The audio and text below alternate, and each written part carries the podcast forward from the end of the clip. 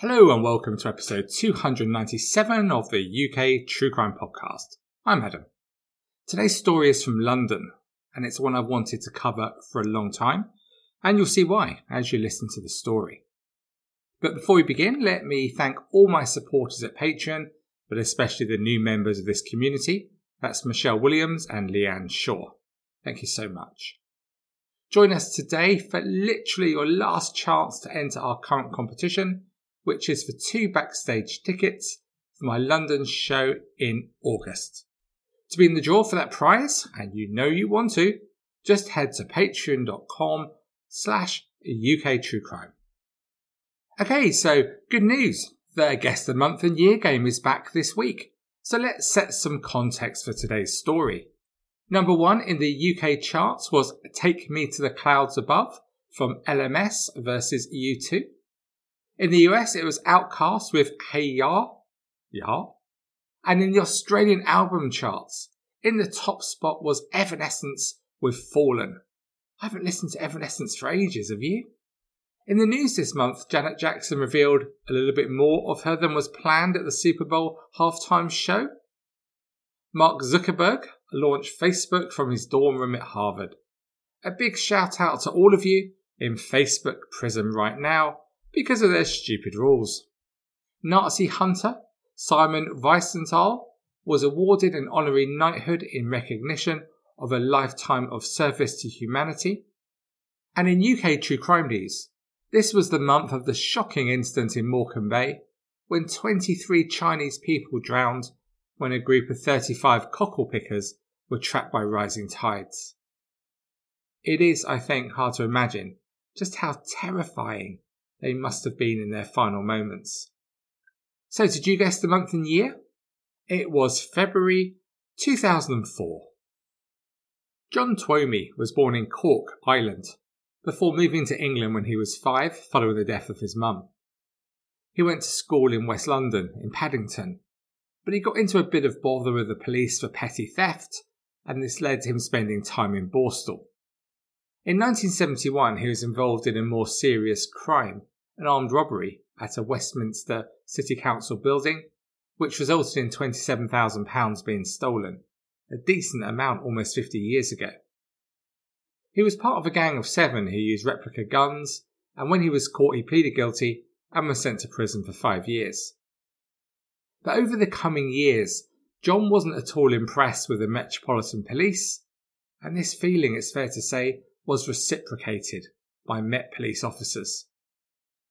By the late 1970s, Detective Inspector Terence Babbage of the Met Police was so frustrated after John Twomey, in his opinion, had again escaped prosecution in cases in which he was involved.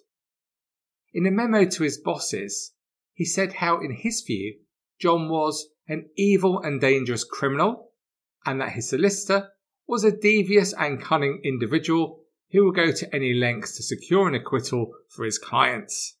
How dare anyone speak about solicitors in that way? You can understand his frustration in a way, as by 1983, except for that one armed robbery, John had been acquitted seven times for murder, wounding, and armed robbery. Of course, there are two sides, and John had a very different view. He claimed that the Met Police had it in for him due to his confidence in his swagger, his reluctance to accept police evidence, and because he had been willing to give evidence personally in Operation Countryman, which was an investigation into police corruption in London in the 1970s. This was a high profile inquiry which took place between 1978 and 1982 after John and others accused Met police officers of planting evidence and other forms of corruption. Was corruption widespread in the 1970s Met Police? It's hard to say, but as anyone who has followed the shocking murder of Daniel Morgan in 1987 will know, it's hard to imagine that in a workforce of this size, there weren't some corrupt officers. And for other criminals, this investigation was a great opportunity to try to get out of their sentences but we can't know for sure what was found, as the findings of Operation Countryman have been classified as secret for 70, 70 years. The official reason, and why would we doubt it, being that the investigation had come to a natural end, corrupt officers had been identified and dealt with. As you can imagine, there are plenty of theories why the findings are so closely guarded, but look, that's for another podcast. One example of corruption given by John was a case from October 1977, when he had given evidence for the defence in the murder trial of a man called John Gordon. Just two days later, John was charged with a bank robbery.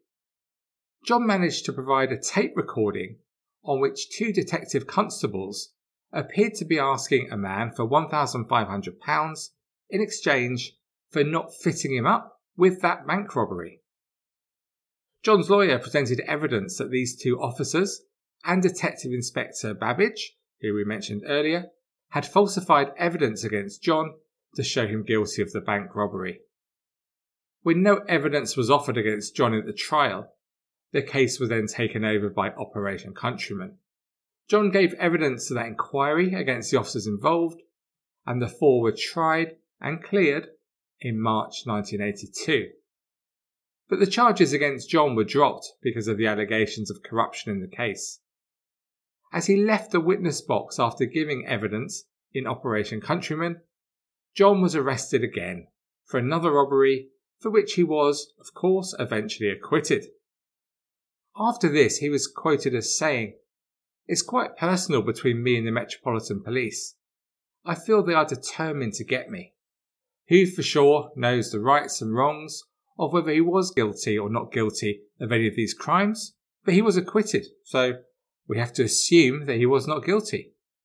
But either way, John Twomey was out of the public eye for another 20 years. He next appeared in the media in 2004, accused of leading a gang responsible for an armed robbery at Menzies World Cargo Secure Warehouse at Heathrow Airport. Detectives had been tipped off that something was going to happen at that warehouse, and they were keeping tabs on two men they'd been told were going to be involved. That was John Twomey and his brother in law, Glenn Cameron. Police realised that the two had been in contact with a man called Darren Brockwell, who had worked for Menzies for over eight years. He was an airside supervisor, which saw him responsible for the unloading and loading of planes and lorries. Brockwell, twice divorced, and around this time had a pretty serious cocaine habit. He had one minor conviction on his record from when he was 17, from when he stole from an employer. Brockwell was so key because he had access to the manifests which detailed the goods being flown in and out and on one occasion he noted that this involved currencies. It was here that the idea of robbery began to germinate, and this thinking continued when he had checked bags on a number of occasions containing cash, and he knew that currency was often held in the warehouse vault. It isn't uncommon at all for people like Brockwell, who wasn't particularly well paid, to be tempted when working with money. We can all think of other examples, right? But he knew that to pull off a robbery like this, it had to be handled by a professional. And this is where John Twomey came in. Brockwell hadn't known Twomey before, but when he was talking to a colleague about potentially stealing money, that colleague said he knew someone who would be interested in helping steal the cash, and the introductions were made. Twomey was interested, and he put together a trusted gang of six people and he planned the raid meticulously. But unbeknown to Twomey, detectives were watching his meetings with Brockwell. In July, September, October, and November 2003, detectives watched as he and Glenn Cameron met with Brockwell. Then there were further meetings throughout 2004. Detectives knew something was planned, but what and when? It was the 6th of February 2004 when an Austrian Airlines plane landed at Heathrow, carrying a large amount of banknotes. Some of this cargo was being handled by Menzies on behalf of a customer called Via Mat and stored in the vault over the weekend. Brockwell had examined the manifest and believed that this plane was carrying over £10 million worth of currencies, so this was the night that the robbery should go ahead. The gang booked themselves into a hotel near Heathrow on the night before and waited for the time to make their move. Brockwell's job on the day was to get the key to the vault containing the money, but before that it was to get the gang airside. The gang were driven in a van to close to Heathrow, where they met Brockwell and concealed themselves in his van as he used his security pass to get them airside. I wonder if at any stage in this evening he had regrets about what he was doing, or was he thinking about the cash reward? Once Brockwell had parked outside the scope of CCTV cameras, the gang burst in and told the 16 members of staff to get on the floor and they began to tie them up using cable ties. Most of the staff realised it was best to comply. After all, they were faced by six members of the gang, each dressed in fluorescent jackets and black woolen hats, wearing masks to hide their faces, and all were armed with guns. But one man, David Westwood, ran off to the open where he was chased by one of the gang members. During the fracas, David Westwood was fired at three times, but luckily he escaped any serious injury. John Walton was the shift manager on duties at Menzies that night. It was 11 pm when the nightmare began as a masked robber burst into his office. He was taken downstairs to the import office where he saw staff members tied up on the floor. He knew immediately that these people weren't amateurs playing games. This was serious. John Walton was taken back upstairs to get the key for the vault, and in the space of under 15 minutes, £1.75 million in various currencies had been stuffed into the bags carried by the robbers. The gang didn't actually need the key from John Walton, as they already had one from Brockwell. But it was really important to show that they did as this would deflect attention during the investigation about the robbery being obviously an inside job. The gang left in a gold Ford Focus belonging to one of the employees and also hijacked a van which was arriving at the site, and some members were in that van as it followed the Focus out of the site. On the 8th of February, the Focus was found burnt out in Uxbridge, northwest London. The next morning, Brockwell was arrested at his mum's house.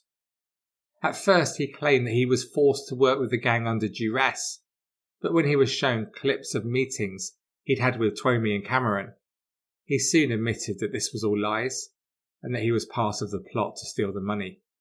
He said he expected to receive half a million pounds for the role that he played. He added that the gang members had suggested the duress strategy to help him avoid getting into serious trouble. Brockwell agreed to give evidence about the involvement of others, in particular Twomey. His motivation was to get a lesser sentence, and he did. In the end, he was sentenced to prison for six years, but much more than that, he was put under witness protection where he still is today. Imagine that, always looking over your shoulder, worrying that you might be compromised. The next morning, detectives raided John Twomey's house in Hampshire he wasn't there, and there was no sign of him. But what they did find in the bin was a credit card receipt from a hotel, a Days Hotel in Ruislip, which is about 10 miles from Heathrow, and the hotel where John Twomey had stayed the night before the robbery and the night of the robbery. On the night of the robbery, CCTV showed at 23 minutes past midnight his brother in law Cameron going to room 103, then leaving that room and meeting Twomey and another alleged member of the gang, Barry Hibbard, downstairs. They then returned to the room with what looks like a very heavy black Reebok holdall and another bag, which was presumably the stolen currency. Brockwell had told the gang there were to be 30 bags on the flight with a value of over £10 million. He'd misread the manifest, and there were only seven bags with £1.75 million worth of currency. No doubt, although they were pleased with the haul, they must have cursed Brockwell for his slackness. After all, he was the man who was supposed to have the detailed inside knowledge. Hibbard left the hotel shortly afterwards in the early hours, whereas Twomey and Cameron stayed the second night that they had booked, before leaving at about 9.30 the next morning, where on CCTV they are both seen carrying a variety of heavy bags. A couple of days after the raid, Twomey and Cameron were named as suspects in the media they still hadn't been found. But Twomey walked into a police station in Staines a couple of weeks later on the 18th of February with his solicitor. He told how when he saw his picture on TV, he went on a drinking binge. He said he had told Cameron that when their pictures were in the media about how he'd been fitted up in the past by the flying squad and not to worry as he would sort things out. Twomey was arrested and denied any involvement in the robbery. He was asked about a sketch of the Menzies warehouse that was found at his house on the raid the day after the robbery. He said it was nothing to do with him, he'd no idea how it got there. When asked about the CCTV, which had shown him and two other gang members taking the bags up to his room at the Days Hotel, he explained he'd been in the furniture business until mid 2003 when the business closed. After this, he bought and sold a variety of goods from DVDs to fireworks. He said he employed his brother in law, Cameron, as a driver, so often they were together.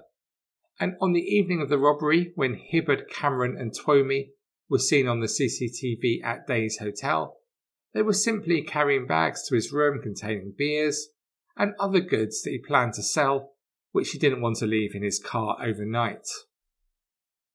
Cameron was not arrested until March 2007 at a chalet in Perranporth in Cornwall, living under the false name Withy. He told detectives that he was glad this was all over, and he'd watched himself on Crime Watch, a program he watched religiously every month. He denied any involvement at all. He said he'd just not handed himself in, as he was scared about what might happen. Hibbard and another man, Peter Blake, believed to be the man who fired shots during the robbery, were also arrested on suspicion of being involved in the heist.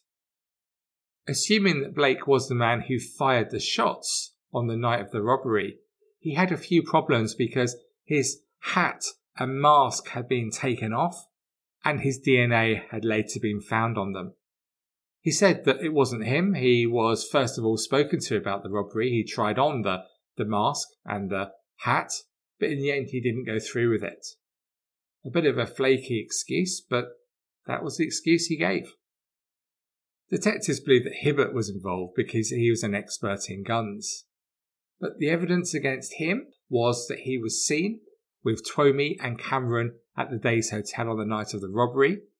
And if detectives believed that Twomey and Cameron were guilty, then by extension, Hibbard was guilty too. But it wasn't straightforward to try these men before the courts, and it took four trials. During the first hearing at the Old Bailey in February 2005, John Twomey was being held on remand and suffered a serious heart attack. The jury were unable to reach a decision on the evidence against him. Two years later, in March 2007, the next trial took place with Twomey, Blake, and Hibbard in the dock. But the Crown Prosecution Service believed that someone had nobbled the jury. It was a bizarre series of events. By the time the jury retired in August, they were down to 10 members. They sent a note indicating they'd reached on all defendants and on all counts a very strong majority decision. The judge passed this news to the defence barristers that the verdicts were likely to be adverse to them. But as this was just before bank holiday weekend, the judge then took the decision that it wasn't appropriate to give the jury a majority direction at that stage. A poor decision in hindsight.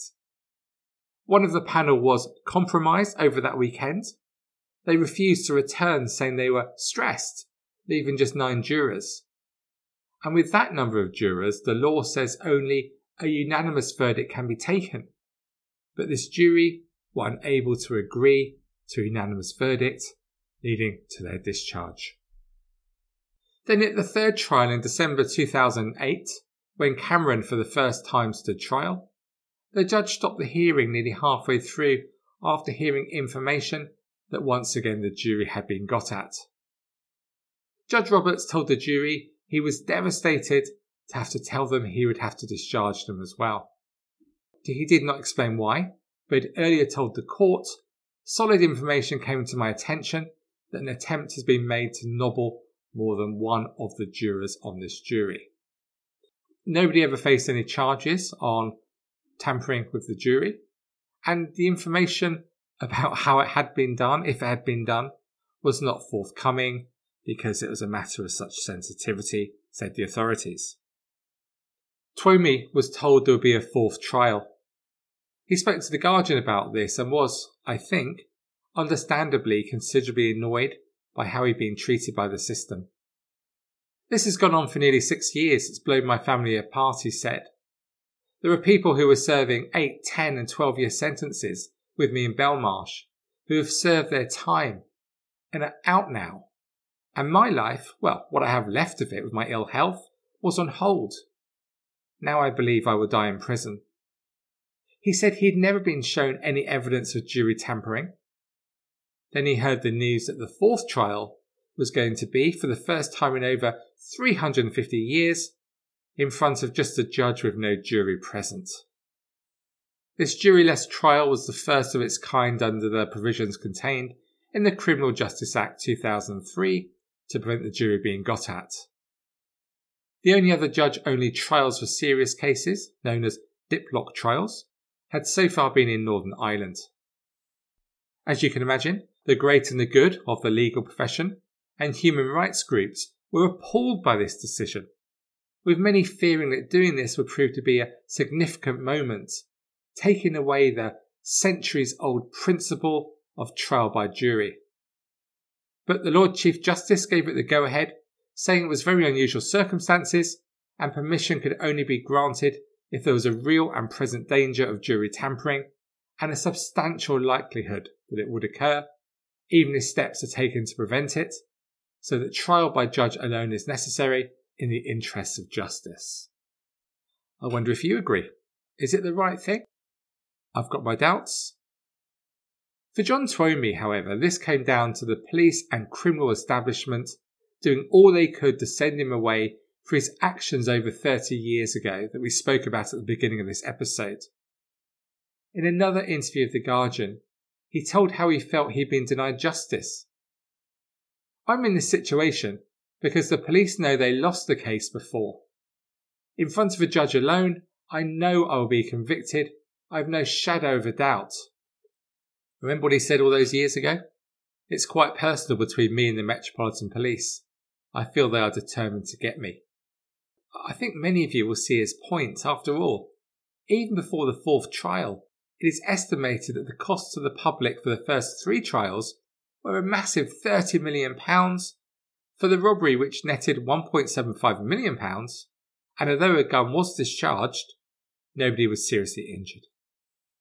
At the juryless trial, Mr. Justice Treacy, sitting at the Old Bailey, found the four men guilty of the robbery, with the help of Menzies worker Darren Brockwell, who, as I said, was jailed for six years at a previous hearing.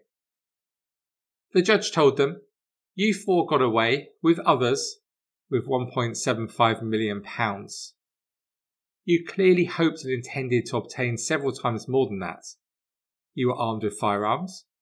One of you carried a submachine gun. More than 12 members of staff were rounded up, threatened, and restrained, and in at least two cases, roughed up in order to enable the robbery to take place. Each of the defendants has lied to me. Some have called false evidence. The fact there has been a delay of six years isn't a matter that can greatly assist you. Turning to 62 year old John Twomey, the judge told him he was the leader of the plot, as he was jailed for 20 years and six months. Twomey wiped away tears and waved to a woman who was silently crying in the public gallery as he was taken down to begin his sentence. 57 year old Peter Blake was given three life sentences for robbery and firearms offences and was ordered to serve at least 10 years and 9 months before being eligible for parole. Twomey's brother in law, 50 year old Glenn Cameron, was jailed for 15 years, and 33 year old Brian Hibbard was jailed for 17 years and 6 months. As he was led away, he winked at the press bench and said, Be lucky. Detective Superintendent Stuart Cundy, the head of the flying squad, said, These are dangerous individuals who organised a complex armed robbery to steal a substantial amount of money and expected to get away with it.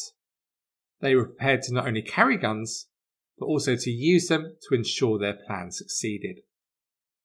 And what about the £1.75 million that was stolen? Not a penny of it has ever been recovered. Detectives, I think, suspected where it had been laundered, but there was not enough evidence to proceed with any charges. So, what do you make of what we've heard today?